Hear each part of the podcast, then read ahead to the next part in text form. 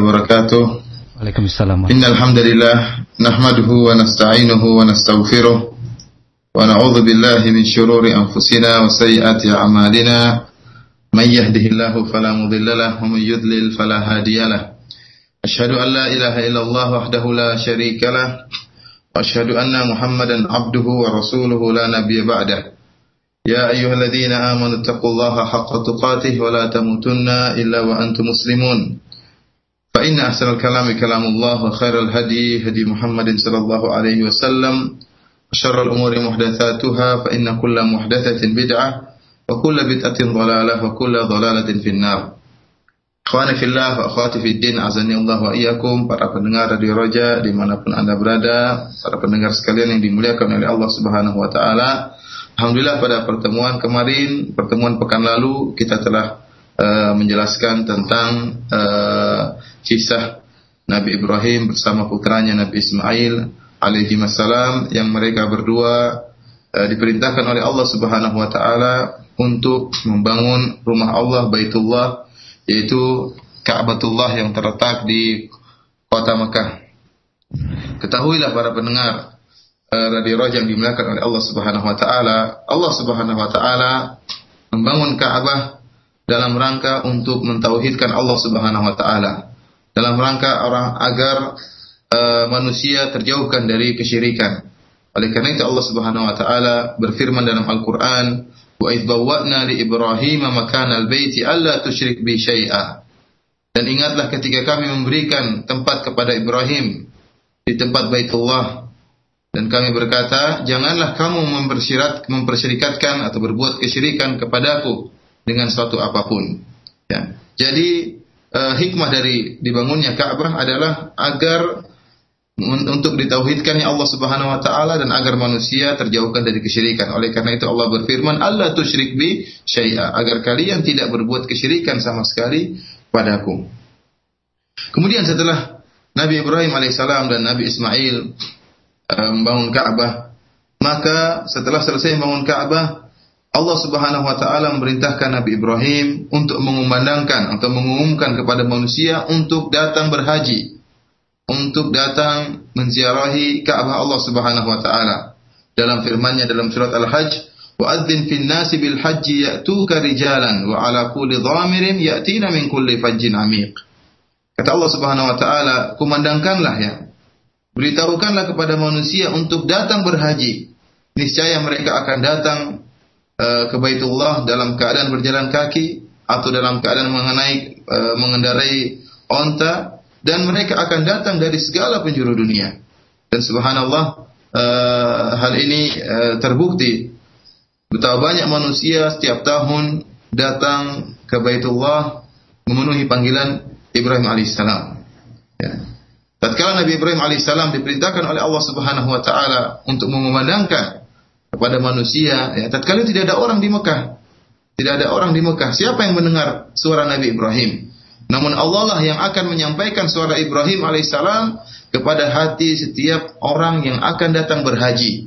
Sehingga setiap orang yang datang berhaji pada hakikatnya telah memenuhi panggilan Allah Subhanahu wa taala melalui lisan Ibrahim alaihissalam. Sehingga mereka tatkala berhaji mengucapkan labbaik Allahumma labbaik. Ya labbaik la syarika laka labbaik. Subhanallah yang artinya ya Allah aku penuhi panggilan Engkau ya Allah, ya Allah aku penuhi panggilan Engkau. Karena mereka telah mendengar suara Ibrahim alaihissalam yang mengumandangkan kepada manusia untuk datang berhaji. Labbaik la syarikalah.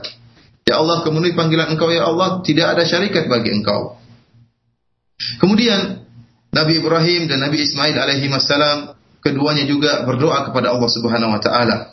Setelah membangun Ka'bah mereka berdua berdoa kepada Allah Subhanahu wa taala agar Allah Subhanahu wa taala memutus dari keturunan Nabi Ismail seorang nabi ya yang hal ini dihikayatkan oleh Allah Subhanahu wa taala dalam Al-Qur'an perkataan mereka Rabbana wa ba'athihim rasulan minhum yatlu alaihim ayatika wa yu'allimuhumul kitab wal hikmah wa yuzakkihim innaka antal azizul hakim. Mereka berdoa ya Allah ya Rabb kami utuslah pada mereka seorang rasul dari golongan mereka yang akan bacakan kepada mereka ayat-ayat engkau dan akan mengajarkan kepada mereka Alkitab dan juga Al-Hikmah dan akan mensucikan mereka. innaka antal azizul hakim. Sungguhnya engkau adalah maha perkasa dan maha uh, hikmah, maha bijak. Dan itulah yang doa ini tersebut kemudian dikabulkan oleh Allah Subhanahu wa taala dan nabi yang diutus kepada mereka adalah Nabi Muhammad sallallahu alaihi wasallam. Sebagaimana Nabi sallallahu alaihi wasallam pernah mengabarkan hal ini. Kata Nabi sallallahu alaihi wasallam ana da'watu abi Ibrahim wa busyra Isa. Aku adalah pengkabulan dakwah doa dari Ibrahim alaihissalam dan kabar gembira yang disampaikan oleh Nabi Isa alaihissalam. Jadi doa yang disampaikan oleh Nabi Ibrahim dan Nabi Ismail agar Allah Subhanahu wa taala mengutus orang rasul di penduduk kota Mekah dari golongan mereka dikabulkan oleh Allah Subhanahu wa taala dengan mengutus Nabi Muhammad sallallahu alaihi wasallam. Kemudian ikhwani fil akhwati fid din iyyakum para pendengar radio Raja yang dimuliakan oleh Allah Subhanahu wa taala, Nabi Ismail pun uh, tinggal di kota Mekah ya sampai akhirnya umur beliau mencapai 130 tahun lebih setelah Allah mengangkatnya menjadi seorang nabi dan menjadi seorang rasul kemudian tidak setelah mencapai umur 130 tahun beliau pun meninggal dunia. Disebutkan oleh ahli sejarah bahwasanya Nabi Ismail memiliki 12 orang anak. Dan Muhammad bin Ishaq dalam sirahnya menyebutkan nama-nama dari anak-anak Nabi Ismail alaihissalam. Dua anak pertamanya yang paling besar yang bernama Nabit dan Qaidar. Yang Nabit inilah yang merupakan nenek moyang dari Nabi Muhammad sallallahu alaihi wasallam. Perlu diketahui ikhwani fillah fatifiddin azani Allah wa iyyakum uh, disebutkan oleh ahli tarikh, ahli sejarah bahwasanya masa hidupnya Nabi Ibrahim alaihissalam yaitu pada abad uh, 19 sebelum Masehi. Jadi masa hidupnya Nabi Ibrahim alaihissalam yaitu di abad 19 sebelum uh, Masehi.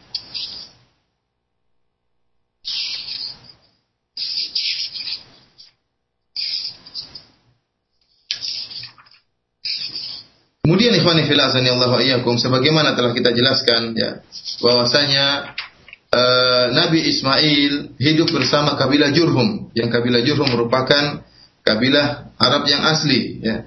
Kemudian Nabi Ismail alaihissalam menikah dengan seorang wanita wanita dari kabilah Jurhum. Sehingga akhirnya kabilah Jurhumlah yang mengadakan pemelihara, pemeliharaan terhadap Ka'bah Allah Subhanahu wa taala. Dan menguasai kota Mekah ya, kabilah Jurhum yang menguasai uh, kota Mekah. Namun rupanya uh, kabilah Jurhum ini tidak menjaga kehormatan kota Mekah. Bahkan banyak terjadi kezaliman dan kerusakan di kota Mekah. Mereka melakukan kezaliman dan juga melakukan kerusakan di kota Mekah. Bahkan mereka mencuri harta yang terdapat dalam Ka'bah. Karena banyak orang yang tatkala datang berhaji, tatkala datang menziarahi Ka'bah, mereka memberi hadiah, ya memasukkan emas dalam Ka'bah, memasukkan barang-barang berharga dalam Ka'bah, ya sebagai hadiah untuk Ka'bah. Namun ternyata barang-barang tersebut dicuri oleh kabilah Jurhum, ya. Dicuri oleh kabilah Jurhum. Oleh karena itu, tatkala di di uh, tatkala Mekah di bawah kekuasaan mereka terjadi banyak kezaliman dan terjadi banyak kerusakan bahkan di zaman mereka lah air zam-zam terhenti bahkan sumur zam-zam ya hilang sama sekali bahkan bekas-bekas yang menunjukkan lokasi sumur zam-zam pun hilang di zaman kabilah Jurhum akhirnya uh, datanglah kabilah yang lain yaitu kabilah Al-Khuza'ah kabilah Al-Khuza'ah yang kabilah Al-Khuza'ah ini asalnya dari negeri Yaman yang dipimpin oleh pimpinan mereka yang bernama Ta'lab bin Amr bin Amir. Ya, Ta'lab bin Amr bin Amir. Dia datang dari Yaman, kemudian e, berhijrah dari Yaman menuju Mekah. Tatkala mereka dia bersama kabilahnya sampai ke Mekah, rupanya kabilah Jurum tidak menerima mereka. Tidak menerima kedatangan mereka dari Yaman untuk berpindah ke kota Mekah. Akhirnya terjadi peperangan di antara mereka, di antara dua kabilah. Tatkala itu ada keturunan Nabi Ismail yang disebut dengan Banu Ismail. Anak-anak Nabi Ismail alaihissalam. Ya, kita tahu bahwasanya anak-anak uh, anak-anak dari Nabi Ismail alaihissalam bukan kabilah Jurhum. Bukan kabilah Jurhum karena ibu mereka memang istri dari istri dari Nabi Ismail adalah Jurhumiyah dari kabilah Jurhum. Akan tapi anak-anak mereka tidak termasuk dalam kabilah Jurhum. Sehingga tatkala terjadi peperangan antara uh, kabilah Khuza'ah kemudian berperang melawan kabilah uh, Jurhum, anak-anak Nabi keturunan Nabi Ismail alaihissalam menjauh dari peperangan yang terjadi. Sehingga akhirnya peperangan berakhir dengan terkalahkannya kabilah Jurhum. Setelah itu akhirnya kabilah Jurhum diusir dari dari kota Mekah sehingga berpindahlah kekuasaan penguasaan kota Mekah sekarang dipegang oleh kabilah Khuza'ah. Ya, dipegang oleh kabilah Khuza'ah.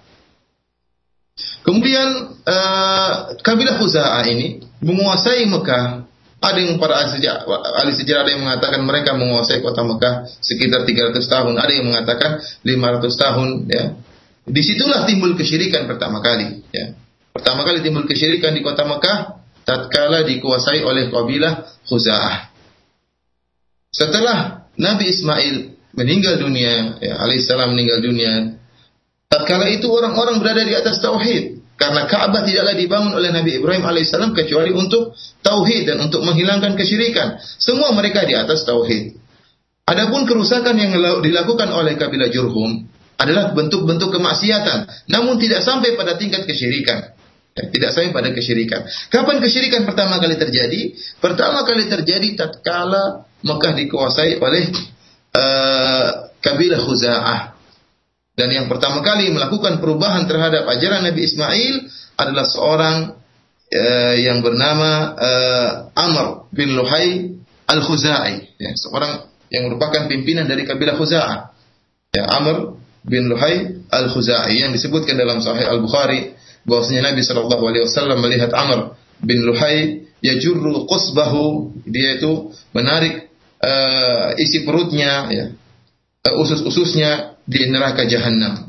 Kenapa? Karena dia yang pertama kali telah merubah agama Nabi Ibrahim alaihissalam atau telah merubah agama Nabi Ismail alaihissalam. Dia yang pertama kali menatakan kesyirikan di kota Mekah. Nanti insya Allah akan kita bahas tentang kisah dari Amr bin Luhai al-Khuzai ini. Kita lanjutkan. Setelah kabilah Jurhum menguasai kota Mekah sekitar 300 tahun atau sekitar 500 tahun, terjadi pemberontakan. Ya. Pemberontakan yang dipimpin oleh anak-anak keturunan Nabi Ismail alaihissalam. Ya. Yang mereka adalah Quraisy. Tatkala itu kabilah Quraisy terpecah-pecah. Kemudian mereka dikumpulkan seluruhnya oleh seorang yang bernama Qusay bin Kilab. Qusay bin Kilab inilah dia yang telah mengumpulkan anak-anak keturunan Nabi Ismail alaihissalam suku-suku yang terpecah-pecah di kabilah-kabilah Arab. Kemudian mereka pun e, karena tidak puas dengan kekuasaan yang dipegang oleh Khuza'ah ya, kabilah Khuza'ah, kerusakan yang ditimbulkan oleh mereka. Akhirnya mereka pun mengadakan peperangan dan akhirnya dimenangkan oleh uh, kaum Quraisy. Kaum Quraisy. Setelah itu, setelah Qusay bin Kilab uh, mencapai masa tua ya, dan akan meninggal dunia, maka dia pun menyerahkan kepimpinannya kepada anak-anaknya. Dia serahkan kepada anaknya paling tertua yang bernama Abdul Dar. Ya. Abdul Dar. Ini punya saudara-saudara yang lain yang bernama Abdul Manaf, Abdul Syams, dan Abdul Uzza. Ya. Abdul Manaf, Abdul Syams, dan Abdul Uzza. Tatkala Qusay bin Kilab meninggal dunia, kemudian juga anaknya Abdul Bar meninggal dunia, maka cucu-cucu dari Qusay bin Kilab pun berperang. Mereka saling memperebutkan kekuasaan uh, di kota Mekah. Terjadi peperangan di antara mereka. Sehingga mereka terpecah menjadi dua dua kelompok. Terpecah, terpecah menjadi dua kelompok. Sebagian kelompok mendukung kepemimpinan uh, Abdul Manaf, keturunan Abdul, Abdul Manaf. Yang satunya kelompok yang lain uh, bersepakat untuk membantu uh, keturunan Abdul Dar. Sehingga terjadilah uh, persekutuan dua dua kelompok saling bermusuhan di antara mereka. Satu kelompok bersama Abdul Dar dan satu kelompok bersama Abdul Manaf. Adapun Abdul Manaf, mereka tatkala e, bersekutu, mereka mengadakan sumpah. Mereka melakukan sumpah di Ka'bah dengan mengambil uh, sebuah tempayan yang berisi minyak wangi, kemudian mereka seluruhnya mencelupkan tangan mereka ke dalam minyak wangi tersebut, kemudian mereka pun mengusapkan tangan mereka di Ka'bah. Yang akhirnya mereka dinamakan dengan halful mutayyabin yaitu persekutuan orang-orang yang uh, memakai minyak wangi. Adapun uh, Banu Abdiddar, anak-anak keturunan Abdiddar, mereka juga melaksanakan sumpah. Mereka menandakan sebuah tempayan yang mereka isi darah, kemudian seluruh anggotanya masukkan tangannya ke dalam darah, kemudian mengusapkan tangan-tangan mereka di Ka'bah yang mereka dikenal dengan Al-Ahlaf. Terjadilah permusuhan yang amat sengit di antara dua uh, dua kelompok ini, namun akhirnya dengan izin Allah Subhanahu wa taala mereka pun bersepakat dan uh, pengaturan Mekah Nah, setelah mereka damai, mereka pun membagi pengaturan kota Mekah. Adapun Banu Abdi Manaf, keturunan Abdul Manaf, ya, yang ini semua adalah orang-orang Quraisy yang merupakan anak-anak dari Usai bin Kilab, ya. Keturunan Abdul Manaf, mereka memegang siqayah warifadah. Apa itu siqayah? Siqayah adalah pengairan atau memberi air minum kepada jemaah haji atau pengaturan air minum kepada masyarakat kota Mekah. Demikian juga rifadah. Apa itu rifadah? Rifadah yaitu penjamuan atau penyediaan masalah uh, makanan. Kalau ada jemaah haji, mereka pun memotong sembelihan untuk diserahkan makanannya kepada jemaah haji. Adapun Banu Abdiddar, mereka yang menguasai atau mengatur tentang pengaturan Ka'bah, tentang masalah kiswahnya Ka'bah, tentang masalah uh, pertahanan, ya, masalah pengurusan Ka'bah, ya, masalah hadiah yang dimasukkan ke dalam Ka'bah dipegang seluruhnya oleh Banu Abdiddar. Dan akhirnya terus berjalan damai di antara di antara mereka yang akhirnya uh, dari Banu Abdi Manaf inilah adanya uh, Hashim setelah Hashim kemudian adanya Abdul Muttalib yang merupakan kakek dari Nabi Muhammad sallallahu alaihi wasallam. Setelah Abdul Muttalib meninggal dunia, dia yang memegang Siqai dan Rifadah, memegang tentang pengairan di kota Mekah, kemudian masalah air minum di kota Mekah serta penjamuan terhadap jemaah haji akhirnya diserahkan kepada uh, uh, kepada uh, Al Abbas bin Abdul Muttalib ya. Al Abbas bin Abdul Muttalib yang merupakan paman Nabi Shallallahu Alaihi Wasallam. Yang akhirnya kemudian dari Abdul Muttalib ini lahirlah Abdullah bin Abdul Muttalib baru kemudian lahirlah Nabi Muhammad Shallallahu Alaihi Wasallam. Demikianlah secara singkat secara singkat dan ringkas tentang silsilah uh, Nabi Muhammad sallallahu alaihi wasallam. Yang Nabi Muhammad sallallahu alaihi wasallam adalah keturunan dari Qusay bin Kilab yang merupakan keturunan dari anak-anak Nabi Ismail alaihissalam. Kita kembali kepada kisah dari uh, Amr bin Luhai al-Khuzai. Ya.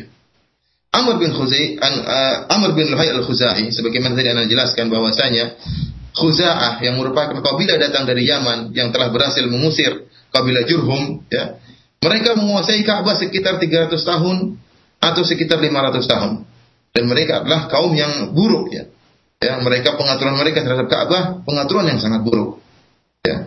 Bahkan pertama kali terjadi penyembahan terhadap berhala yaitu di zaman di zaman mereka. Sebabnya karena pimpinan mereka yang bernama Amr bin Luhai al-Khuzai.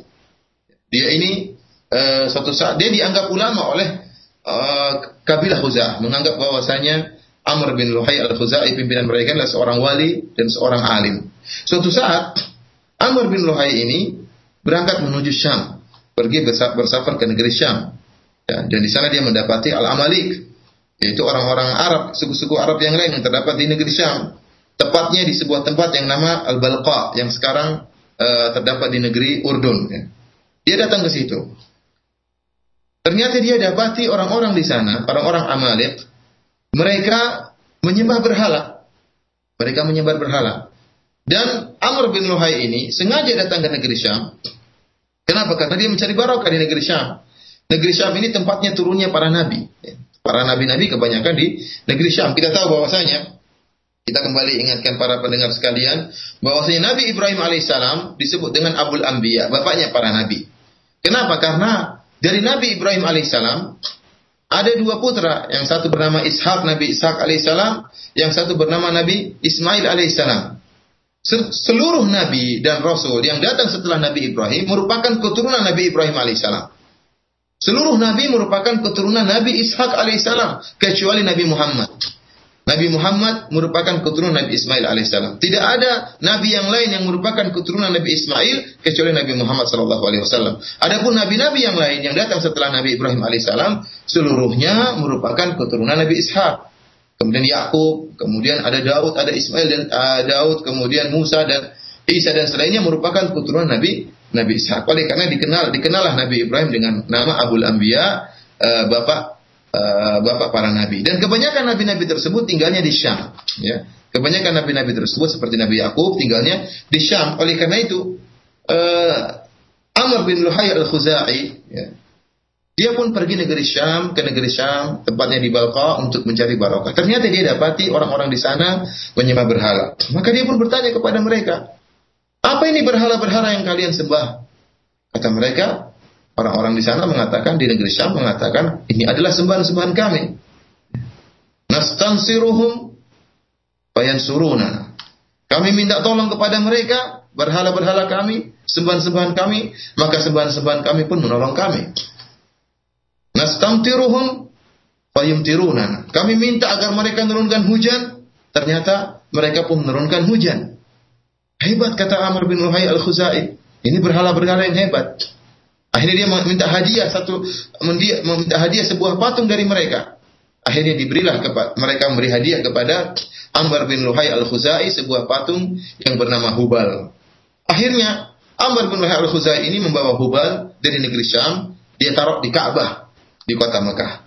Setelah itu dia pun memanggil seluruh kaum yang ada di kota Mekah, orang-orang Khuza'ah dari kabilah Khuza'ah dan seluruh penduduk Mekah untuk menyembah berhala ini. Mereka pun kaget ya, karena mereka sama sekali tidak pernah terbetik dalam mereka, di benak mereka kesyirikan. Memang benar Jurhum, kabilah Jurhum melakukan kemaksiatan terjadi perzinahan, terjadi perampokan, pencurian, kezaliman. Demikian juga Bani Khuza'ah juga melakukan, kabilah Khuza'ah juga melakukan kemaksiatan. Perzinahan, perampokan, pencurian, pembunuhan. Namun tidak pernah mereka melakukan kesyirikan. Tidak pernah terbetik dalam hati mereka. Yang pertama kali mengenalkan mereka kepada kesyirikan adalah Amr bin Luhai al-Khuzai. Dia yang telah membawa patung Hubal dan negeri Syam menuju ke kota Mekah. Setelah dia mendatangkan patung Hubal diletakkan di Ka'bah, maka dia pun memanggil orang-orang yang ada di Mekah untuk menyembah berhala ini. Mereka pun bertanya, apa ini? Wahai Amr bin Luhai al-Khuzai, apa yang kau bawa ini? Ini adalah patung. Ada apa dengan patung tersebut? Maka dia mengatakan, patung ini, kalau kita minta tolong kepada dia, dia akan menolong kita. Dan kalau kita minta dia menurunkan hujan, maka dia akan turunkan hujan bagi kita. Wah, akhirnya mereka kagum dengan perkataan Amr bin Luhai al-Khuzai. Kenapa? Karena Amr bin Luhai al-Khuzai adalah pimpinan kabilah mereka. Kemudian kedua, mereka menganggap Amr bin Luhai al-Khuzai adalah orang alim, orang seorang wali.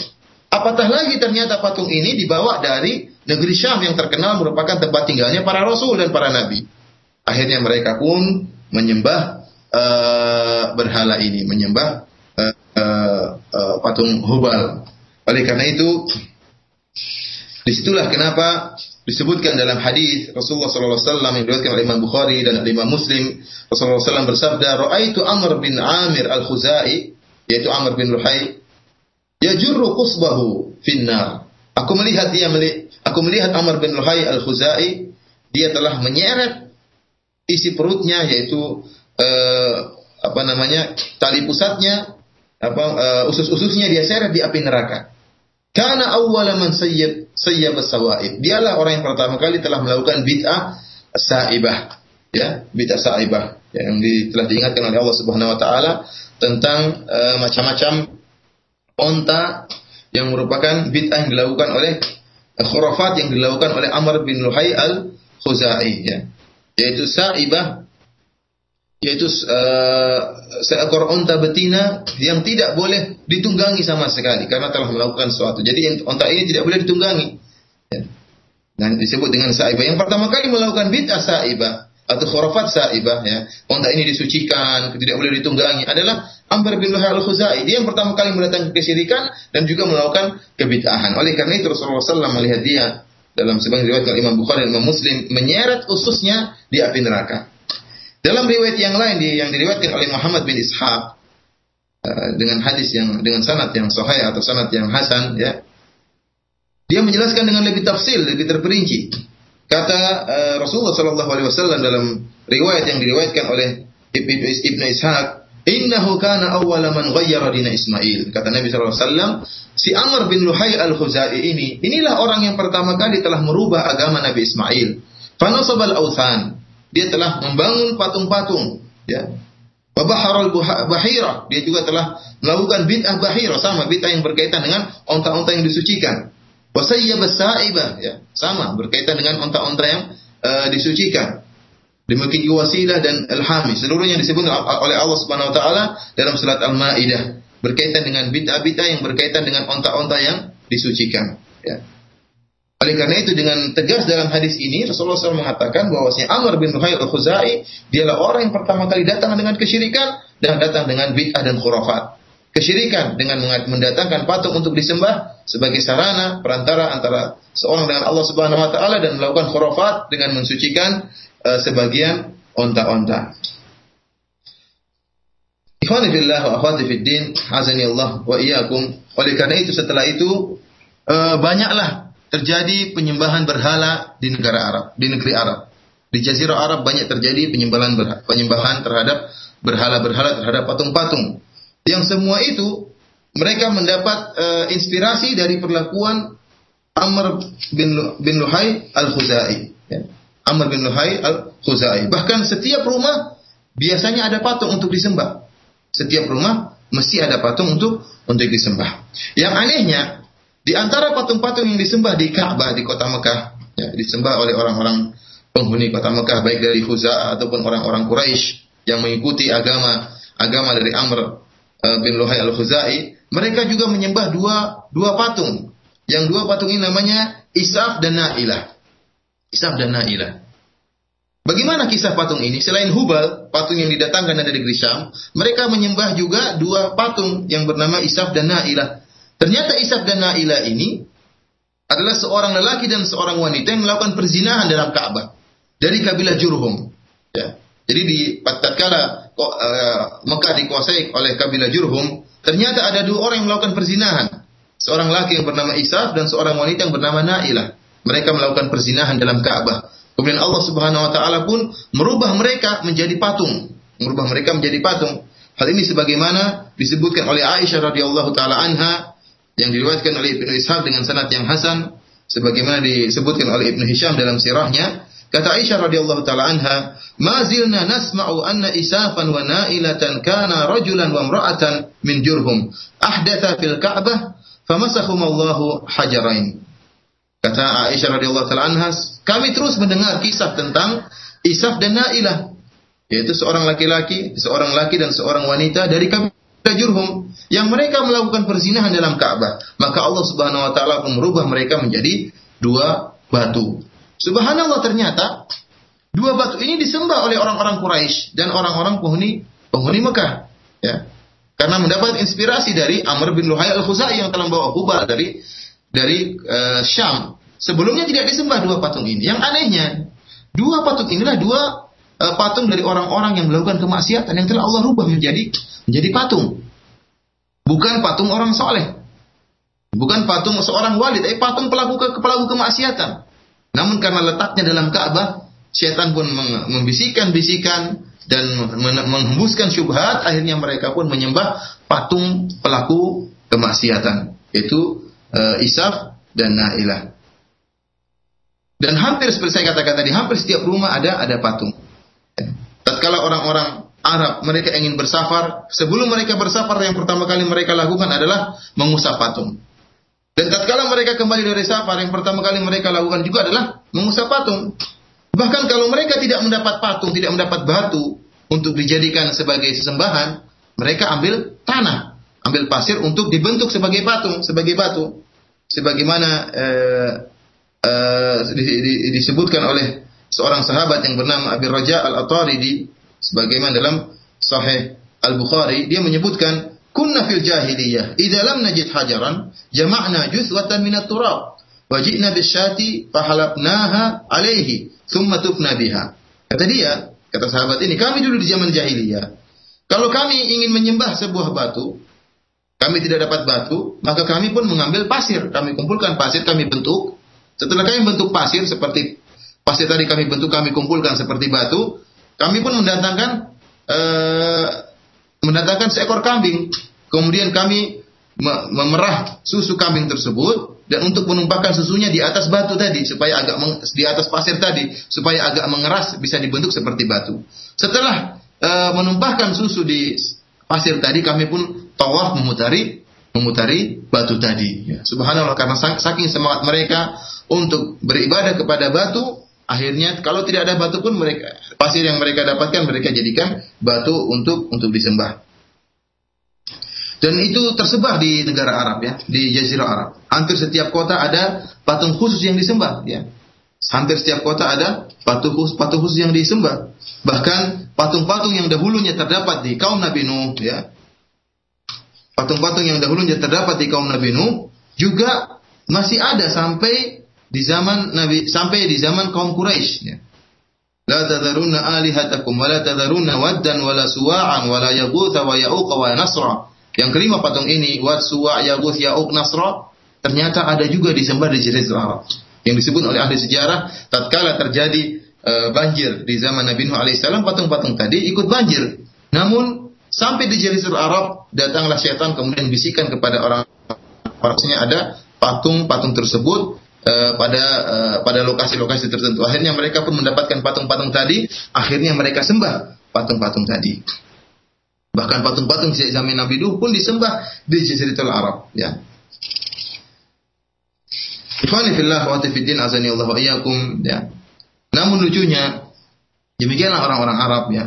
Tatkala mereka sudah terjerumus dalam kesyirikan, terkadang otak mereka tidak mereka pakai. Terkadang otak mereka tidak mereka pakai. Sehingga di antara mereka ada yang membuat patung dari dari tamar, dari korma. Tatkala dia lapar dia pun makan. Dia pun makan patung tersebut. Dia pun makan patung patung tersebut. Ini suatu hal yang sangat sangat lucu. Oleh karena itu disebutkan dalam satu syair tatkala mengejek Bani Hanifah ya. Bani Hanifah ini kabilah Hanifah ini dia memiliki uh, sebuah patung yang mereka buat sendiri dari makanan. Tatkala mereka ditimpa rasa lapar, mereka pun makan Tuhan mereka. Disebutkan dalam sebuah syair, akalat rabbuha hanifatu min ju'in qadimin biha wa min i'wazin ya. Hanifah mereka telah makan Tuhan mereka sendiri. Kenapa? Karena rasa lapar yang mereka derita. Karena rasa lapar yang mereka derita. Akhirnya uh, Tuhan mereka sendiri mereka mereka makan. Demikian juga kisah seorang uh, Arab yang dia uh, ingin menyembah sebuah patung. Tatkala dia datang ingin menyembah sebuah patung, dia dapati ada dua ekor serigala yang datang uh, ke arah patung tadi. Apa yang terjadi oleh serigala tersebut? Dua ekor anjing tadi, ternyata dua ekor anjing tadi kencing di atas patung tadi, kencing di kepala patung tadi. Maka dia pun kaget. Dia berkata, "Arabun yabulu sa'labani bi ra'sihi, laqad dhalla man balat alaihi tha'alibu." Apakah ada Tuhan? Ya yang dikencingi oleh dua ekor anjing, sungguh terhina orang atau sungguh terhina Tuhan yang dikencingi oleh uh, anjing-anjing. Nah, ini dia pun berpikir, kok ada Tuhan seperti ini. Ya. Namun demikianlah karena kebodohan, kejahilan yang ada pada mereka sehingga akhirnya mereka tetap menyembah berhala ya uh, dan melakukan kesyirikan demikian juga khurafat yang tersebar di eh, orang-orang uh, Arab. Kemudian ikhwani fillah di antara khurafat yang tersebar di negeri Arab yaitu khurafat tentang tatoyur dan tatoyur yaitu mereka mengkaitkan nasib sial dengan uh, apa yang terjadi dengan suara, dengan nama-nama, dengan perubahan alam, dengan kejadian alam mereka kaitkan nasib sial dengan hal-hal tersebut. Oleh karenanya orang-orang Arab dahulu tatkala mereka ingin bersafar, mereka pergi ke burung, sekumpulan burung. Kalau mereka atau seekor burung, kalau mereka usir burung tadi dan burung tadi terbang ke arah kanan, maka mereka melanjutkan safar mereka. Dan jika ternyata burungnya diusir malah lari ke sebelah kiri, mereka tidak jadi bersafar. Mereka mengatakan ini tasya'um, ini adalah nasib sial. Kenapa? Burungnya tatkala diusir lari ke kiri. Demikian juga uh, tatkala dengan nama-nama ada namanya yang kurang bagus mereka ah ini nama ini tidak baik dan ini akan mendatangkan nasib sial. Demikian juga pernikahan mereka tidak menikah kecuali pada bulan-bulan tertentu dan tidak mau menikah pada bulan-bulan tertentu. Misalnya bulan Syawal mereka tidak mau. Saya tidak kita tidak mau menikah bulan Syawal. Kenapa? Bulan sial. Itu tersebar di negeri negara Arab, bentuk-bentuk kesyirikan. Ikhwani fil fiddin azani Allah wa iyyakum, para pendengar radio Raja yang dimuliakan oleh Allah Subhanahu wa taala. Kita berusaha untuk mengenal jenis-jenis kesyirikan yang tersebar di negara di negeri Arab. Jangan sampai ternyata kesyirikan-kesyirikan tersebut masih ada uh, di zaman sekarang dan masih banyak orang yang terjerumus dalam kesyirikan tersebut. Dengan kita mengenal bentuk-bentuk kesyirikan yang ada di zaman dahulu, kita akan semakin sadar bahwasanya kesyirikan itu ternyata masih ada terus bahwasanya dakwah kepada tauhid masih terus dibutuhkan. Dakwah tauhid yang disebut oleh orang adalah dakwah kuno yang memang merupakan dakwah kuno yang di, di apa didakwahkan oleh para nabi dari dahulu sampai sekarang Demikian juga para pengikut para nabi terus mendakwakan tauhid karena memang kesyirikan masih terus tersebar. Kemudian di antara kerusakan yang dilakukan oleh orang-orang Arab, kalau kita lihat dari kehidupan kemasyarakatan mereka, yaitu di antaranya adalah perzinahan yang mereka lakukan. Ya. Betapa banyak perzinahan yang mereka lakukan. Selain perzinahan, e, mereka minum minum khamar, kemudian mereka juga main judi, ya. kemudian e, membunuh anak-anak mereka, kerusakan-kerusakan yang sangat banyak yang telah mereka lakukan. Agar ada gambaran kepada kita bagaimana rusaknya Jazirah Arab tatkala itu sebelum diutus Rasulullah Shallallahu Alaihi Wasallam. Di antara jenis-jenis pernikahan yang mereka lakukan, sebagaimana disebutkan oleh Aisyah radhiyallahu taala anha yang diriwayatkan oleh Imam Al Bukhari rahimahullah dalam sahihnya, Aisyah menyebutkan ada empat model pernikahan yang dilakukan oleh orang-orang Arab. Ya. Yang pertama pernikahan biasa yang sebagaimana uh, seorang laki-laki menikah dengan dengan seorang wanita dengan adanya adanya wali. Ini tentunya tidak mengapa. Ada pernikahan jenis kedua. Jenis kedua itu bagaimana? Yaitu seorang laki-laki uh, menikah dengan seorang istri, seorang wanita. Kemudian, tatkala wanita tersebut suci dari haidnya dan sang lelaki belum berhubungan dengan istrinya, maka sang suami ini pun menyuruh istrinya untuk pergi ke laki-laki lain, untuk tinggal tidur bersama laki-laki lain, untuk disetubuhi oleh laki-laki lain, sampai akhirnya hamil. Kalau sudah hamil baru dibawa pulang ke rumahnya. Ini pernah dilakukan oleh orang-orang Arab. Ya. Istrinya sendiri dengan ridho suaminya dibiarkan istrinya untuk berzina dengan laki-laki lain. Ya. Yang mereka sebut adalah pernikahan. Ya. Mereka namakan adalah pernikahan.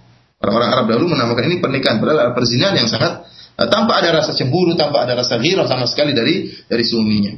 Kemudian juga di antara kerusakan yang terjadi ada yang namanya dengan uh, pernikahan rahat. Apa itu pernikahan rahat? Yaitu sekitar sembilan orang atau delapan orang laki-laki mereka berkumpul mendatangi seorang wanita. Kemudian mereka bersetubuh dengan wanita tersebut rame-rame. Akhirnya wanita tadi nanti hamil, kemudian punya anak, maka wanita tadi terserah milih yang mana dari antara yang sembilan orang tadi semuanya dipanggil dan sang wanita berhak memilih mana yang pantas menjadi ayah dari uh, uh, bayi yang di, yang dikandungnya tadi. Ini jenis menikah uh, menikah yang yang ketiga. Kemudian jenis pernikahan yang keempat yang disebut oleh Aisyah radhiyallahu taala anha yaitu seorang wanita pezina yang dia tatkala ingin dizinai maka dia pun masang bendera di rumahnya. Ya dia pun masang bendera di rumahnya. Tatkala dia pasang bendera di rumahnya, maka banyak lelaki pun berdatangan untuk berzina dengan wanita ini. Untuk berzina dengan wanita ini. Jika sang wanita sudah melahirkan anaknya, maka wanita tadi melihat mana di antara laki-laki yang telah berzina dengan dia yang paling mirip dengan yang paling mirip dengan uh, anaknya tadi. Ya, itulah akan menjadi bapak dari sang anak. Inilah jenis-jenis kerusakan terjadi di Arab, perzinahan yang terjadi di Arab dan tersebar di Jazirah Arab tatkala itu. Oleh karena itu Allah Subhanahu wa taala menurunkan firman-Nya wala taqrabuz zina. Janganlah kalian mendekati perzinahan. Bukan cuma itu, mereka juga menikahi kakak beradik. Ya. Seorang wanita dan adiknya dinikahi sama seorang lelaki, kakak beradik dinikahi oleh seorang lelaki. Oleh karena itu Allah Subhanahu wa taala menurunkan ayat wa anta jima'u bainal ukhtain ya. illa ma pada salah dan tidak boleh kalian menggabungkan antara dua kakak beradik wanita untuk dinikahi kecuali yang telah terjadi di zaman di masa lampau. Bahkan bukan cuma ada kakak beradik yang dinikahi, istri dari bapaknya pun dia nikahi. Kalau bapaknya menikahi seorang wanita, kemudian bapaknya meninggal, maka sang anak menikahi istri dari bapaknya. Dan ini pun dilarang oleh Allah Subhanahu wa taala. Wala tankihu ma nakaha aba'ukum minan nisa. Janganlah kalian menikahi wanita-wanita yang telah dinikahi oleh ayah-ayah kalian. Kemudian masalah perceraian, ya. Dahulu orang-orang Arab mereka tidak mencerai, tidak ada batas dan tidak ada iddah. Dia kalau sudah jengkel sama istrinya dicerai. Kapan dirujuknya nggak dirujuk-rujuk sampai lama-lama sekali. Kasihan sang sang wanita. Tidak tidak dibatasi dengan tiga kali suci, tidak. Sekali dicerai tidak dikembali-kembalikan. Terserah kapan mau rujuk. Kemudian bisa jadi seorang wanita dicerai sampai sepuluh kali. Cerai, nikah lagi. Cerai, nikah lagi. Cerai, nikah lagi. Yang ini semuanya akhirnya ditegur oleh Allah Subhanahu wa taala dengan dalam firman-Nya, "At-talaqu marratan." Ya, cerai itu cuma dua kali. Kalau sudah cerai yang ketiga kali, maka telah jatuh uh, tolak al-ba'in ya. Para pendengar radio raja yang dimuliakan oleh Allah Subhanahu uh, wa taala. Kemudian uh, tatkala kita bicara tentang kerusakan yang terjadi di jazirah Arab, bukan berarti mereka tidak punya kebaikan sama sekali, tidak ya. Mereka masih memiliki kebaikan. Oleh karena itu masih ada sisa-sisa dari ajaran Nabi Ibrahim yang mereka lakukan. Kita dapati orang-orang Quraisy, kafir Quraisy, penduduk Mekah, mereka juga beribadah kepada Allah Subhanahu Subhanahu wa taala. Mereka juga berhaji, ya, mereka juga beriktikaf, mereka juga bersedekah, mereka juga berpuasa wajar. Kenapa? Karena masih ada sisa ajaran Nabi Ismail alaihissalam. Ya. Masih ada sisa ajaran dari Nabi Ibrahim alaihissalam. Sehingga mereka pun masih melakukan ibadah haji meskipun talbiyahnya mereka rubah. Ya, talbiyahnya mereka rubah. Yang dahulu Nabi Ibrahim tatkala bertalbiyah, Nabi Ismail tatkala berhaji dengan talbiyah labbaik Allahumma labbaik, labbaik la syarika laka labbaik.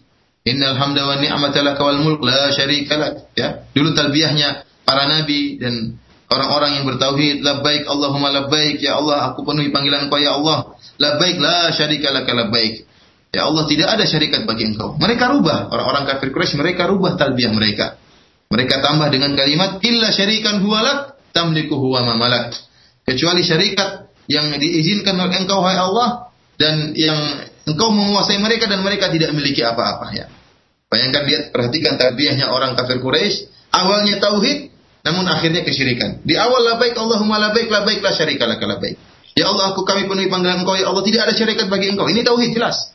Namun mereka tutup dengan kesyirikan. Illa syarikan huwalak malak. Mereka tambah-tambah dalam zikir. Namun tambahan tersebut berisi kesyirikan. Yang artinya kecuali syarikat, syarikat yang kau izinkan ya Allah, yang kau menguasai mereka dan mereka tidak menguasai apa-apa. Lihat bagaimana mereka masih mengagungkan Allah Subhanahu wa taala. Syarikat yang mereka ambil, sesembahan yang mereka ambil, mereka yakini tidak memiliki apa-apa, semuanya dikuasai oleh Allah Subhanahu wa taala. Akan tetapi Sembahan-sembahan tersebut hanyalah sebagai wasilah antara mereka dengan Allah Subhanahu wa taala. Mana abuduhum illa liyuqarribuna ila Allah zulfa. Tidaklah kami menyembah mereka kecuali untuk mendekatkan kami kepada Allah sedekat-dekatnya. Dalam ayat yang lain Allah menceritakan tentang perkataan mereka, kata Allah Subhanahu wa taala, mereka berkata, "Haula'i syufa'auna indallah." Sembahan-sembahan kami ini, berhala-berhala kami ini adalah pemberi-pemberi syafaat bagi kami di sisi Allah Subhanahu wa taala. Ya. Oleh karena itu terjadi uh, bid'ah dan kesyirikan dalam ibadah-ibadah yang dahulunya murni berisi tauhid seperti ibadah haji. Contohnya juga masalah tawaf ya. Orang-orang tatkala itu mereka tawaf dalam keadaan telanjang. Ya, mereka datang kemudian tawaf di Ka'bah dalam keadaan telanjang.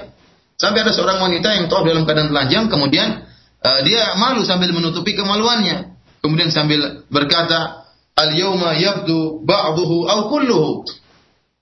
Fama bada minhu fala uhillu. Tatkala dia bertawaf sambil menutup kemaluannya dia berkata, "Hari ini nampak uh, sebagian atau seluruhnya," kata dia. Sebagian aurat nampak atau seluruhnya kelihatan.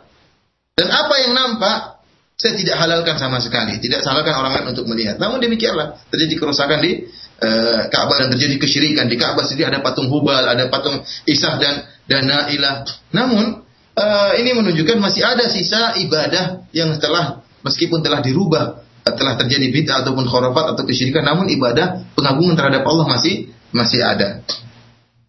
Demikian juga orang-orang Arab terkenal dengan uh, sifat yang lain seperti sifat karom. Mereka sangat baik ya, sangat memuliakan tamu. Sampai bisa jadi bisa jadi uh, seorang yang di rumahnya tidak ada kecuali hanya seekor onta. Yang onta tersebut mereka hidup dari onta tadi, susunya mereka ambil ya, Setiap hari mereka minum dari susu dari onta tersebut, ya. Seakan-akan kehidupan mereka mereka topangkan kepada onta ini. Namun jika datang seorang tamu dari luar kota yang mungkin mereka tidak kenal, mereka rela untuk menyembelih onta tadi untuk memuliakan sang tamu. Dan ini terkenal di orang-orang Arab. Ya, terkenal di orang-orang Arab. Oleh karena itu tadi kita katakan bahwasanya uh, apa namanya di antara kerjaan atau yang dilakukan kerjaan dilakukan oleh orang-orang Quraisy yaitu adalah sikoya dan rifada. Apa itu sikoya? Sikoya yaitu memberi minuman kepada jemaah haji. Dan rifada yaitu menyembelih sembelihan, menyembelih binatang untuk diberikan kepada jemaah haji. Luar biasa akhlak mereka. Datang jemaah haji dari jauh dari luar kota datang ke kota Mekah, mereka jamu dengan berikan minuman kepada mereka, dengan menyembelih uh, sembelihan kambing atau unta diserahkan kepada mereka. Yang mereka sangat membanggakan hal ini. Dan ini ditegur oleh Allah Subhanahu wa taala dalam surat At-Taubah kata Allah Subhanahu wa taala, "Aja'altum siqayatal haji wa imaratal masjidil haram kaman amana billahi wal yaumil akhir wa jahada fi sabilillah la yasawuna indallah wallahu la yahdil qaumadh dhalimin." Ya, apakah orang-orang kafir Quraisy tersebut ya tatkala mereka memberikan minuman kepada jamaah haji dan beri makanan kepada jamaah haji dan mengatur uh, mengatur uh, mengurus Masjidil Haram apakah sama dengan orang yang beriman kepada Allah dan berjihad di jalan Allah? Tentunya tidak sama di sisi Allah Subhanahu wa taala. Dan Allah tidak akan memberi petunjuk kepada orang-orang yang berbuat kezaliman. Ya. Jadi mereka bangga dengan apa yang mereka lakukan ya. Kebaikan yang mereka lakukan, memberi minum kepada jamaah haji, memberi makan kepada jamaah haji. Namun kata Allah Subhanahu wa taala semua itu tidak ada nilainya dibandingkan dengan keimanan kepada Allah Subhanahu wa taala, tauhid kepada Allah Subhanahu wa taala. Demikianlah para pendengar dari Raja yang dimuliakan Allah Subhanahu wa taala sebagai gambaran bagaimana kondisi uh, Arab tatkala itu ya. Kondisi Arab tatkala itu jazirah Arab tatkala itu yang berisi kerusakan sebelum Allah Subhanahu wa taala mengutus Nabi Muhammad wasallam. Jazirah Arab di atas kezaliman, di atas zulumat, dalam kegelapan, kesyirikan, khurafat, perzinahan, minum khamar, pernikahan yang uh, tidak tidak tidak benar ya, apa pembunuhan, pertempuran, peperangan, terjadi kezaliman yang sangat banyak. Ya. Bahkan eh, sebagaimana yang tadi anak sebagian anak lupa anak lupa sampaikan, mereka membunuh anak-anak mereka sendiri. Anak-anak wanita mereka mereka kuburkan hidup-hidup. Wa'dul banat, mereka menguburkan anak-anak wanita mereka masih hidup mereka kuburkan. Ya. Kenapa? Karena malu kalau punya punya anak seorang wanita. Wa idza busyira ahadun bil untha dhalla wajhu muswadda wa huwa kadhim. Ya, kalau dikabarkan kepada seorang di antara mereka bahwasanya yang lain anak perempuan, maka langsung sedih, sedih. Ayusiku ala hunin am yadusuhu turab. Ya. Ini saya punya anak wanita sekarang, apa yang harus saya lakukan? Apakah saya bunuh sekarang, saya kuburkan hidup-hidup, atau saya tunggu? Ya. Tunggu nanti. Nanti baru dibunuh. Ya. Wa idzal mau'udatu su'ilat bi ayyi dzambin qutilat. Apa sebutkannya? Tatkala anak-anak uh, uh, kenapa mereka dikubur? Anak wanita kenapa dikubur? Apa kesalahan mereka? Ini dilakukan oleh orang-orang Arab. Asalnya disebutkan dalam hari sejarah bahwasanya ada uh, kabilah Rabi'ah. Kabilah Rabi'ah uh, di antara kabilah-kabilah Arab, mereka terjadi peperangan dengan kabilah yang lain. Terjadi peperangan dengan kabilah kabilah yang lain. Terjadi peperangan yang sangat dahsyat, peperangan yang sangat sengit, yang akhirnya putri dari raja dari pimpinan kabilah Rabi'ah ini ditawan oleh kabilah yang lain. Ditawan oleh kabilah yang lain. Ya, dan biasanya kalau kabilah yang lain sudah menawan seorang wanita, ada kebaikan di antara mereka, mereka tawarkan. Kamu wahai wanita, mau kembali kepada kabilahmu atau kau mau menetap sama laki-laki yang telah menawanmu. Ternyata putri dari kabilah Rabi'ah ini, dia tidak milih kembali kepada Rabi'ah, milih kepada laki-laki yang telah menawan dia. Mungkin karena suka kepada laki-laki yang telah menawan dia, akhirnya dia pun milih untuk tinggal bersama laki yang telah menawan dia. Ya, tidak kembali kepada ayahnya, tidak kembali kepada kabilahnya. Hal ini akhirnya menjadi aib yang sangat besar bagi kabilah Rabi'ah. Akhirnya pimpinan dari kabilah Rabi'ah dia bersumpah kalau saya punya anak wanita, saya akan bunuh mereka. Kalau saya punya anak wanita, saya akan bunuh. Kenapa? Karena saking sangat malu dengan apa yang telah dilakukan oleh putrinya. Dan ternyata qadarullah, anaknya lebih dari 10, semuanya wanita. Ya. Dia kemakan sumpahnya, anaknya lebih dari 10, semuanya wanita. Akhirnya dia pun, semua anaknya pun dia kubur hidup-hidup.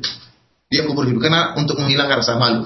Karena apa namanya, Eh, keangkuhan yang dia miliki karena malu kalau putrinya tadi telah berkhianat meninggalkan dia bahkan memilih laki-laki yang menawan dia. Akhirnya setiap anak wanita yang lain dia dia kuburkan. Akhirnya ini pun menjadi Arab menjadi adat di, di bangsa Arab, menjadi adat di jazirah jazirah Arab. Bahkan merupakan kebanggaan ya kalau ada seorang yang membunuh anaknya. Malu kalau ada anak perempuannya dia pun bunuh. Kalau sudah bunuh dia bangga. Sampai ada seorang sahabat pernah uh, bercerita kepada Nabi Shallallahu Alaihi apa yang telah dilakukan di zaman jahiliyah. Tatkala dia punya seorang anak wanita, maka dia biarkan anak wanitanya pun hidup sampai usia mungkin lima tahun atau tujuh tahun atau berapa tahun ya sebelum dewasa. Maka tatkala sudah kelihatan cantik anaknya, kemudian mulai datang orang-orang ingin menghibah anak putrinya, maka dia pun timbul hamiyah dalam dirinya, keangkuhan dalam dirinya. Dia ingin mengubur putrinya ini. Dia ingin mengubur putrinya ini. Maka dia pun mengatakan kepada istrinya, albisiha wa zayyiniha ya ya hiasilah uh, putri kita ini dan pakaikan pakaian yang bagus. Sang ibu pun bertanya, mau bawa ke mana? Ibunya sudah curiga, karena itu kebiasaan orang Arab. Orang Arab itu kalau punya anak perempuan, ada dua cara bunuhnya. Pertama langsung dibunuh, yang kedua dibiarin dulu sampai gede. Kalau sudah gede baru dihias, dipakai baju yang indah, baru dibunuh. Akhirnya tatkala sang suami sahabat ini ingin anaknya dihiasi, dipakaikan pakaian yang bagus, maka sang ibu curiga, mau apa kamu apakan putri kita ini? Apa kata-kata sahabat ini kita akan mengunjungi sebagian kerabat kita, ingin mengunjungi sebagian kerabat kita. Akhirnya sang ibu pun mengambil sumpah dari sahabat ini. Istrinya mengambil sumpah, jangan sampai terjadi sesuatu, jangan sampai kau bunuh putri kita, jangan sampai akhirnya sahabat ini pun mengambil sumpah tadi, setuju dengan sumpah tadi dan berjanji tidak akan menciderai anaknya sama sekali. Akhirnya dia pun bawa putrinya yang telah berhias dengan dengan pakaian yang indah, kemudian uh, dengan dimaca, diberi hiasan. Kemudian dia bawa putrinya tadi seakan-akan akan pergi ke kerabat dia, ternyata dibawa ke sebuah sumur. Kalau dibawa ke sebuah sumur, tatkala sampai di sumur, maka sang putri pun sadar, ahasat dia sadar. Dia rasa tahu bahwasanya ayah ini akan bunuh dia. Maka dia pun ingatkan kepada ayah handanya, kepada sahabat ini. Wahai ayahanda, ingatkah dengan janji yang telah kau berikan kepada ibu, kepada ibu, ya, kepada istrinya maksudnya, kepada istri dari sahabat ini. Maka tatkala sahabat ini melihat anaknya mulai menangis, dia pun kasihan kepada anaknya, kasihan kepada putri. Anak sendiri, darah darah dagingnya sendiri. Namun tatkala pandangannya dialihkan ke ke sumur, timbul lagi hamiyah, timbul lagi keangkuhan. Bagaimana ini adalah adat kita, adat orang Arab.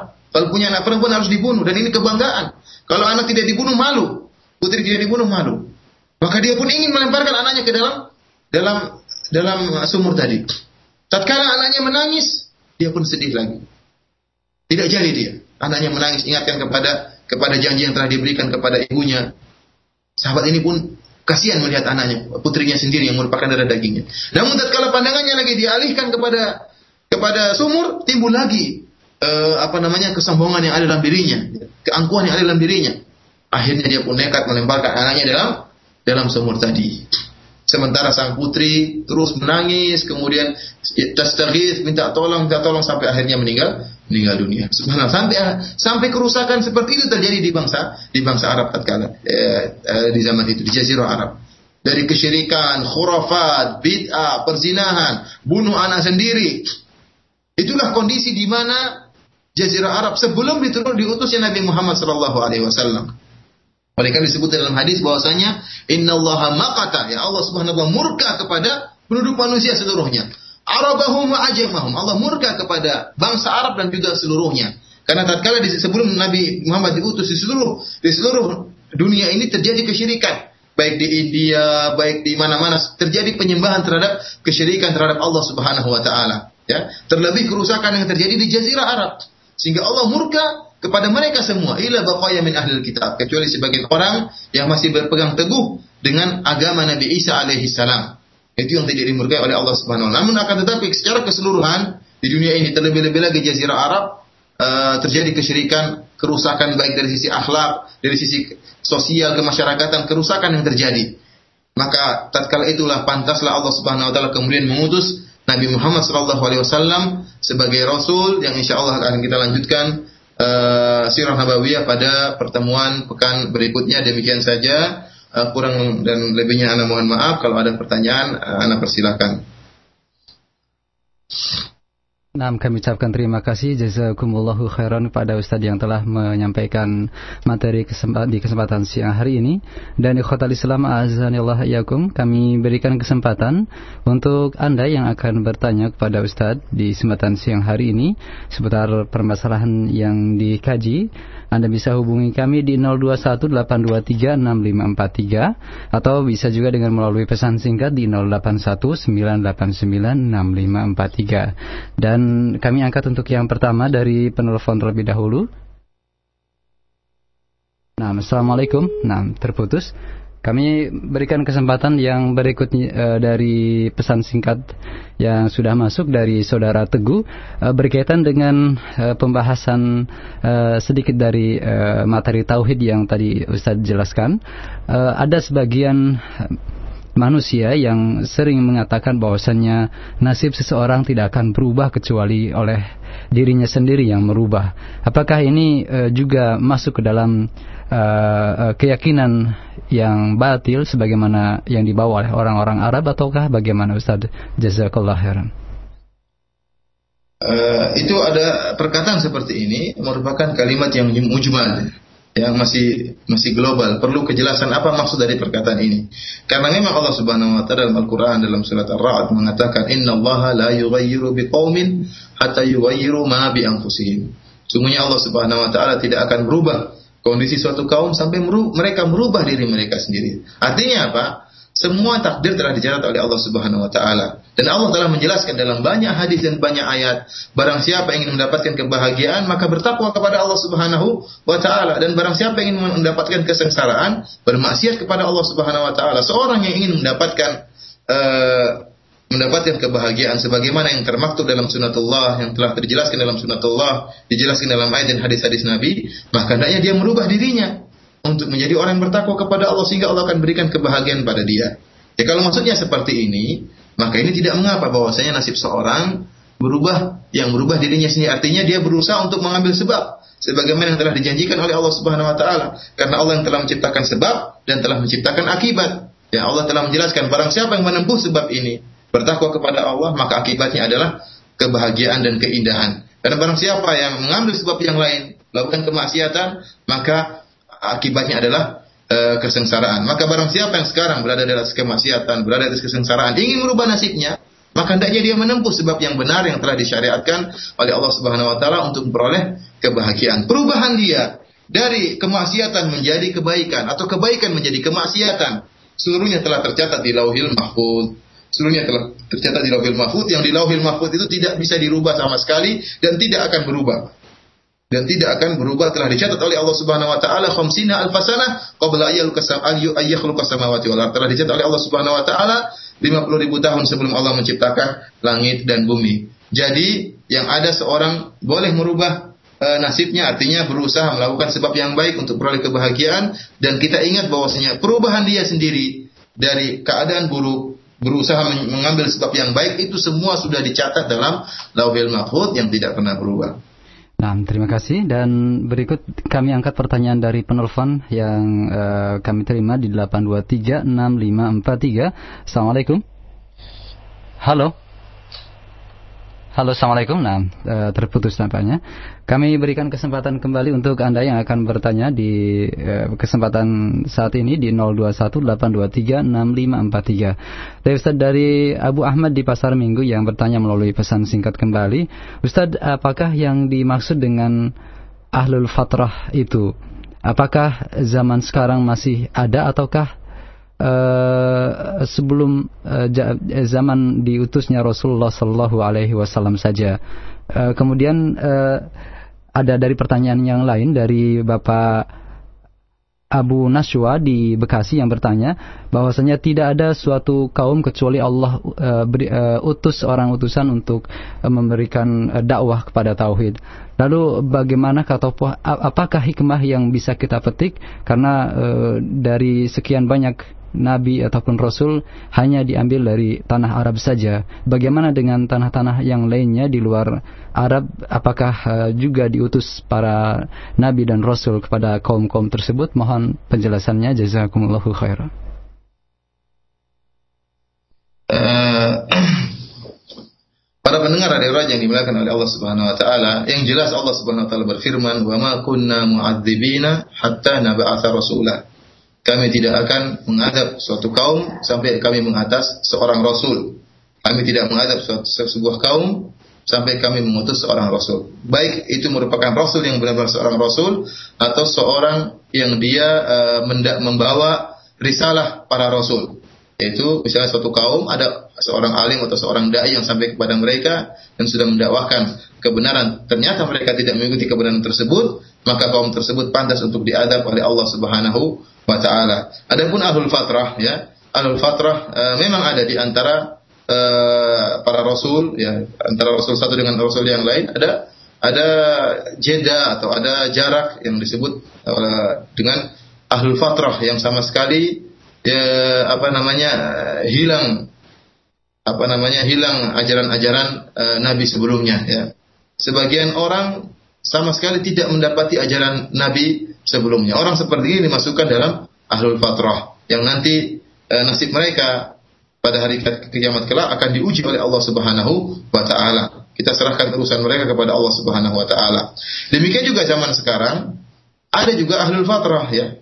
Bukan bukanlah ahlul fatrah artinya merupakan jeda di antara dua orang nabi atau dua orang rasul akan tapi sebuah kaum yang sama sekali tidak pernah mendengar tentang Islam. Ya, dan ini mungkin saja ada ya, terutama dahulu ya sekitar 20 tahun lalu, 30 tahun lalu tatkala apa namanya eh, alat-alat uh, yang canggih belum ada, belum ada telepon ya.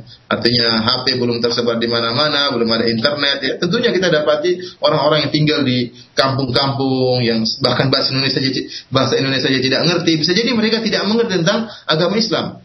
Tidak tentang agama Islam. Bisa jadi mereka tidak beragama sama sekali yang tinggal di hutan. Orang-orang seperti ini bisa dimasukkan dalam ahlul fatrah.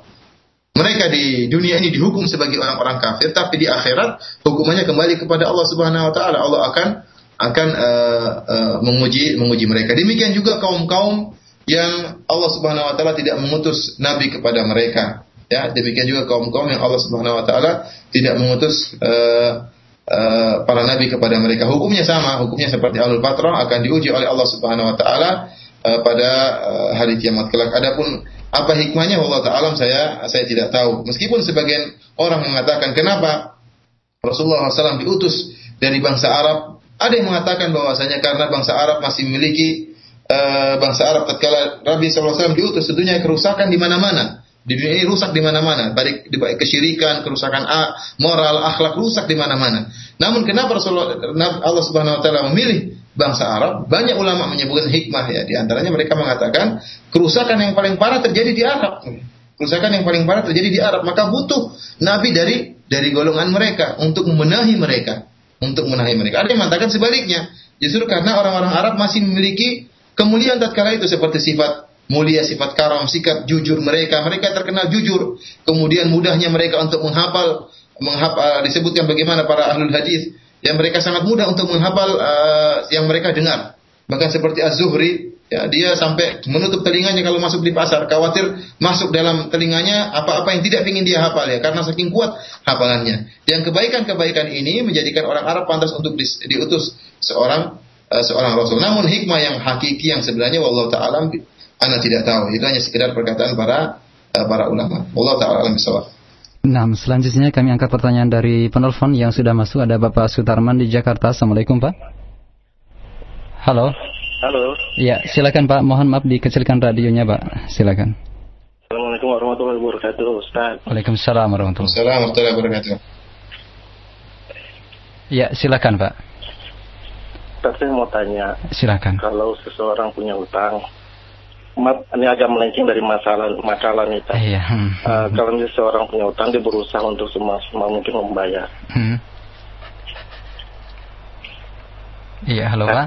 Tapi ternyata sampai yaumil akhir dia nggak bisa membayar, nanti tanggung jawabnya uh, suami aja atau istri ikut-ikut tanggung jawab di sana. Yang punya hutang nih uh, suami istri begitu suami, Pak ya? Suami ya. Iya. Taib. Ya, itu saja Pak. Nah. Kasih atas jawabannya. Taib. Terima kasih Pak Sutarman. Bagaimana Ustaz mengenai uh, pembahasan hutang ini?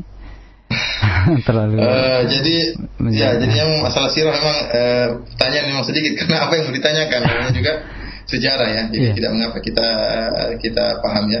Yeah. Jadi masalah hutang ya. Uh, sebagaimana sabda Nabi sallallahu alaihi wasallam, "Man akhadha amwalan nas yuridu ada'aha adallahu anhu." Barang siapa yang mengambil harta orang itu minjam duit orang dengan niat untuk ditunaikan, maka Allah akan menunaikan utangnya tersebut.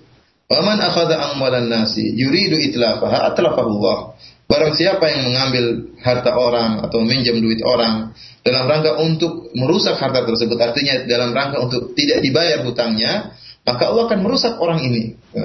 Oleh karena itu, fillah yakum. Sungguhnya seorang di atas kenikmatan tatkala dia tidak uh, berhutang. Oleh karena jangan sampai seorang berhutang duit ya hanya sekedar untuk memperbanyak hartanya. Hutang itu tidak tercela Rasulullah SAW pun e, minjam duit. Akan tapi seorang minjam duit karena kebutuhan, kebutuhan yang mendesak. Bukan tatkala kebutuhan yang sudah tercukupi, namun ingin yang lebih mewah, ingin yang lebih banyak, akhirnya dia berhutang. Ya, karena untuk memenuhi sifat tamaknya, maka ini tidak tidak dibenarkan dalam dalam syariat ya. Kita berhutang tatkala kita butuh karena asalnya hutang itu adalah minta tolong orang lain dan kita dasarnya asalnya kita tidak minta-minta tolong dari dari orang lain. Akan tapi namanya manusia kebutuhan juga banyak dan terkadang kita ditimpa dengan kesulitan sehingga seorang pun uh, berhutang dan seperti saya katakan tadi hutang itu disyariatkan apa diperbolehkan sebagaimana Nabi SAW juga uh, juga berhutang. Dan ingat tatkala kita minjam dari orang ingat bahwasanya niat kita untuk mengembalikan. Kalau kita pasang tatkala ini kita pasang niat tersebut tatkala kita minjam uang. Kita ingat insya Allah saya akan bayar. Dan Allah janji Allah Allah akan bantu dia untuk bayar utang tersebut. Allah akan bantu dia untuk bayar, bayar utang tersebut. Dan tatkala dia memiliki kelebihan uang, jangan dia tunda-tunda untuk bayar utang. Nanti deh, nanti deh, saya mau olah lagi untuk usaha lain. Sehingga akhirnya utangnya tidak terbayar, akhirnya bertumpuk lagi. Akhirnya utang yang tadi harusnya bisa dibayar tidak jadi terbayar. Makanya kata Nabi sallallahu alaihi wasallam, "Matalul ghani zulm." Orang yang menunda-nunda hutang, padahal dia mampu untuk bayar, dia telah melakukan kezaliman. Betapa banyak orang yang seperti itu, mampu untuk bayar hutang, dia tunda-tunda, akhirnya tidak bisa bayar hutang. Ya. Orang seperti ini orang berdosa. Ya. Dia menunda pembayaran hutang itu adalah semakin dia menunda, semakin dosa terus bertambah. Dia pikul nanti di hari kiamat kelak. Namun ada juga orang yang sudah berusaha, ya, dia utang karena kebutuhan, memang benar-benar butuh. Kemudian tatkala duit juga niat untuk mengembalikan. Ya, dan dia berusaha untuk bekerja semaksimal mungkin untuk bayar utang. Namun akhirnya tidak mampu juga untuk untuk berhutang. Ya. Untuk eh, tidak mampu juga untuk membayar hutang. Maka orang seperti ini urusannya di sisi Allah Subhanahu wa taala. Kalau memang dia benar-benar seperti itu, niscaya Allah akan maafkan hari kiamat. Kalau benar seperti itu. Akan tapi kalau tafrid dari dia, kesalahan dari dia, harusnya tadi sudah punya duit tidak bayar, maka itu repot nanti di akhirat kelak. Karena itu merupakan kembali kepada kembali kepada kesalahannya. Tapi kalau dia sudah berusaha semaksimal mungkin, maka tentunya istrinya tidak ikut-ikutan, tidak akan mendapatkan dosa dari apa yang telah dia lakukan. Kecuali istrinya juga memang yang dorong-dorong dia untuk berutang, itu yang cerita. Istrinya yang maksa-maksa, mas, utang dong, kita beli mobil, beli anu, beli ini, padahal masih banyak, uh, padahal uh, tidak, tidak bukan bukan kebutuhan primer ya. Namun eh, bahkan kebutuhan yang ketiga bukan sekunder lagi, bukan kebutuhan yang yang ketiga. Namun demikianlah kadang seorang suami berhutang gara-gara permintaan istrinya. Kalau seperti itu maka sang istri juga akan menanggung menanggung dosanya. Akan tapi jika seorang uh, suami atau seorang laki-laki berhutang dan semaksimal mungkin untuk berusaha membayar dan namun tidak bisa sampai meninggal dunia, maka insya Allah uh, semuanya akan ditanggung oleh Allah Subhanahu uh, wa taala. Dan saya ingatkan betapa banyak utang ini membawa dosa-dosa yang lain. Ya, ini kenyataan. Orang yang berhutang akhirnya kalau ditagih bohong dia. Ini banyak. Bohong. Tatkala dia, tatkala dari awal dia sudah bohong, dia tatkala minjem duit, sudah bohongin orang yang dipinjemin, yang ngutangin. Saya pinjam duit mas, saya akan ganti bulan depan dalam hatinya enggak. Saya ganti tahun depan lah. Eh. Akhirnya apa? Tahun depan pun dia tidak, jangankan bulan depan, tahun depan pun dia tidak tidak bisa bayar. Akhirnya tatkala ditagih banyak bohongnya. Lagi keluar kota, HP-nya dimatikan, nomornya diganti, Ya macam-macam akhirnya terjerumus dalam kedusan-kedusan yang bertumpuk-tumpuk gara-gara untuk terhindar dari tagihan tagihan utang. Oleh karena jika seorang sudah dalam keadaan tenang ya, pikirannya tenang meskipun uh, kebutuh apa apa apa yang dia miliki seadanya, maka hendaknya dia beristirahat dan jauhi dirinya dari uh, hutang piutangnya. Allah taala alam bisawab. Baik, selanjutnya dari uh, penelpon kembali ada Bapak Syamsul di uh, Cimanggis yang sudah masuk. Assalamualaikum Pak. Waalaikumsalam. Silakan Pak. Ini Ustaz, apa Allah itu kan tidak mengakan tidak akan mengadab satu kaum sebelum diutus, diutusnya Rasul ya Ustaz. Iya. Hmm. Nah, cuman yang jadi pertanyaan saya gini Ustaz. Sekarang apa sekarang udah banyak apa taklim-taklim udah banyak dakwah ya kan. Walaupun nggak ada apa Rasul yang sono misalnya saya untuk mendakwakan seseorang tidak mampu ya kan. Apakah orang itu tetap apa tidak dianggap berdosa melakukan amal dosa karena dia nggak tahu misalnya yang melakukan bid'ah atau apa apa padahal orang yang tidak mengenakan jilbab misalnya Ustaz. Sekarang kan udah banyak contohnya. Padahal dia kan punya mata Ustaz ya. Sekarang banyak orang bercadar banyak orang berjenggot harusnya itu kan jadi apa? Jadi pelajaran. Dakwah juga ya buat mereka. Hmm. Assalamualaikum Ustaz. Nah Waalaikumsalam warahmatullahi wabarakatuh. Terima kasih Pak. Silakan Ustaz. Jadi para pendengar radio yang dimuliakan oleh Allah Subhanahu wa taala masalah uh, uzur ya. Apakah seorang yang dapat uzur atau tidak itu suatu masalah yang gaib. Suatu masalah yang gaib. Seorang ini diberi uzur oleh Allah atau tidak kita tidak tahu. Akan tapi memang kita punya kaidah itu kembali kepada hakikat orang itu sendiri. Bisa jadi ya. Bisa jadi seorang hidup di zaman sekarang ini melihat uh, apa namanya Islam, orang pakai cadar di mana-mana, ada ada siaran radio macam-macam. Namun bisa jadi dia memang ternyata tidak pernah mendengar kebenaran. Bisa tinggal misalnya tinggal di suatu tempat apa namanya suatu tempat yang ternyata dididik terus oleh uh, ayahnya dengan suatu madhab yang batil di dicekokin bid'ah setiap hari dan tidak boleh mendengar uh, radio rojak misalnya diingatkan itu hati-hati radio sesat sehingga dia tidak berkesempatan sama sekali. Tidak berkesempatan sama sekali. Dan digambarkan radio rojak kayak gini kayak gini ini ustaz-ustaznya itu keras-keras. Akhirnya dia sama sekali tidak pernah mendengar radio rojak misalnya atau sama sekali tidak pernah mengikuti sunnah bisa jadi orang ini dapat uzur dari Allah Subhanahu bisa jadi. Itu kita nggak tahu hakikatnya. Namun sesuatu itu kembali kepada uh, orangnya. Oleh karena itu Syekh Albani rahimahullah tatkala menjelaskan hadis uh, Nabi wasallam tatkala bersabda, "Man sami abi Yahudian kana au Nasraniyan, thumma la yu'minu bi illa kana min ahli nar." Ya, barang siapa yang mendengar tentang saya kata Nabi Muhammad, baik dari orang Yahudi maupun orang Nasrani, kemudian tidak beriman tentang aku, maka dia akan berduduk, jadi penduduk neraka. Ini jelas bahwasanya kalau tatkala Nabi Muhammad sudah diutus, masih ada orang Nasrani di atas agamanya tidak mengikuti Nabi Muhammad, maka akan masuk neraka. Demikian juga orang Yahudi. Namun kata Syekh Albani mengatakan, Man sami abi, yang mendengarkan tentangku, samaan sohehan, dengan pendengaran yang benar. Artinya orang mendengar tentang Nabi, tentang Nabi, dengan pendengaran yang benar. Namun dia kemudian tetap menghindar dari Nabi, merusak kenal Islam, sudah kenal, oh Islam ternyata itu agama tauhid, oh Islam ternyata menyeru kepada kebaikan, kepada akhlak mulia, ah saya tidak mau, ah. Saya lebih senang dengan agama saya. Nanti apa yang dikatakan oleh keluarga saya, nanti saya akan dihajar oleh keluarga saya, nanti saya akan sulit bekerja, nanti saya akan akhirnya dia pun meninggalkan ajaran Islam, orang sebenarnya akan diazab oleh Allah Subhanahu wa taala, pasti masuk neraka.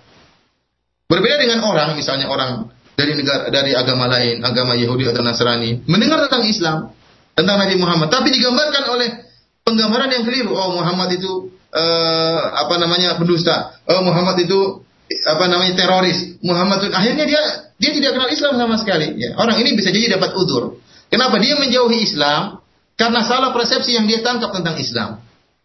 Ya salah persepsi dia tangkap tentang Islam. Bisa jadi orang seperti ini diberi udur oleh Allah Subhanahu wa taala.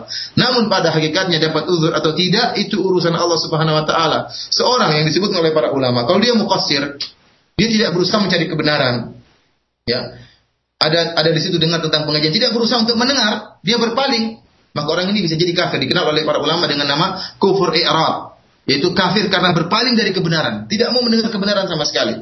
Sudah dengar tentang Islam sama sekali tidak ingin buka-buka tentang Islam. Tidak ingin lihat buku tentang Islam sama sekali. Saya pokoknya nama Islam tidak mau. Baik atau buruk saya tidak mau dengar. Tidak sama sekali tidak berusaha mencoba untuk mengenal Islam. Orang ini bisa dikatakan dengan kufur i'rab, orang yang kafir karena berpaling dari dari agama ya. ya seperti kita kembali kepada jangankan masalah kafir atau tidak atau seperti orang yang uh, dalam syariat Islam disebutkan bahwasanya seorang yang melakukan kesalahan, seorang yang melakukan kesalahan, namun tidak tahu itu kesalahan, tidak tahu bahwa itu merupakan kesalahan, maka dapat uzur dari Allah. Allah tidak akan ada orang ini. Kenapa? Tidak tahu itu itu adalah merupakan kesalahan. Ada seorang yang berkata, kalau gitu kita tidak usah belajar, tidak usah nutut ilmu. Nah, kalau kalau kita bodoh terus, Berarti tidak tidak akan diazab oleh Allah Subhanahu wa taala. Ini juga salah. Para mengatakan orang yang seperti ini yang berusaha tidak belajar akan diazab oleh Allah dalam setiap kesalahan yang dilakukan. Berbeda dengan orang yang sudah berusaha. Sudah berusaha untuk belajar, mencari kebenaran, kemudian masih terjerumus dalam kesalahan yang dia tidak ketahui, maka dia itu tidak mukosir, dia sudah berusaha bersungguh-sungguh. Orang seperti ini dapat uzur dari Allah Subhanahu wa taala. Kesimpulannya uh, kepada Bapak yang bertanya tadi, masalah uzur adalah masalah gaib yang kembali kepada Allah Subhanahu wa taala, kembali kepada hakikat orang tersebut. Apakah dia berusaha mencari atau atau tidak? Apakah dia sudah berusaha mencari namun ternyata pintu-pintu kebenaran tertutup sama dia sehingga tidak sama sekali tidak pernah sama sekali mendengar sunnah, maka seperti orang ini bisa jadi diberi uzur oleh Allah Subhanahu wa taala. Allah taala alam bisawab. Nah, jazakallah khairan. Satu pertanyaan terakhir untuk uh, kesempatan siang ini saja dari Pak Arif di Pejaten dan satu penanya lagi yang bertanya hal yang sama. Ustadz barakallahu fikum, mengapa orang tua Rasulullah Shallallahu alaihi wasallam atau orang-orang yang sezamannya dihukumi kafir padahal mereka uh, masuk ke dalam uh, manusia yang hidup di uh, zaman ahlul fatrah atau uh, sebelum diutusnya Rasulullah Shallallahu alaihi wasallam. Jazakallah khairan. Uh, pertanyaan insya Allah akan kita jawab pada pertanyaan berikutnya karena ada perkataan Al-Imam Nawawi yang sangat indah namun tidak sempat saya nukil pada uh, kesempatan kali ini insya Allah pada kesempatan lain kita akan menjawab pertanyaan ini ya. Demikian juga ada uh, syubhat-syubhat yang dilontarkan seputar masalah ini. Insya Allah kita akan bahas pada pertemuan yang lain. Nah. Demikian saja wabillahi taufiq wal hidayah. Assalamualaikum warahmatullahi wabarakatuh. Waalaikumsalam warahmatullahi wabarakatuh. Jazakallah khairan kepada Ustaz Firanda Hafizullah yang telah menyampaikan eh, materi kajian di siang hari ini yang rutin beliau sampaikan di Sabtu pukul 13 waktu Indonesia bagian barat dari uh, silsilah atau uh, serial pembahasan uh, Sirah An-Nabawiyah As-Sahihah yang secara langsung kita simak dari kota Madinah An-Nabawiyah. Semoga bermanfaat apa yang beliau sampaikan dan sekali lagi kami ucapkan terima kasih jazakumullahu khairan untuk beliau. Kemudian mohon maaf karena ada beberapa pertanyaan yang datang melalui pesan singkat yang tidak bisa kami ajukan. Semoga kita dipertemukan kembali bersama beliau di kesempatan Sabtu petang di eh, Sabtu siang di pekan mendatang. Kemudian ikhwatal Islam kami akan hadirkan kembali ke ruang dengar Anda lantunan tilawah Al-Qur'anul Karim untuk yang berikut dari uh, surat Yunus yang akan dibacakan oleh Qari uh, Salahul uh, Salah Al-Bukhatir berikut. Selamat mendengarkan untuk Anda dan selamat beristirahat untuk Anda. Wassalamualaikum warahmatullahi wabarakatuh. أفلا يتدبرون القرآن ولو كان من عند غير الله لوجدوا فيه اختلافا كثيرا. رجاء راديو دعوة أهل السنة والجماعة للذاكرين والذاكرين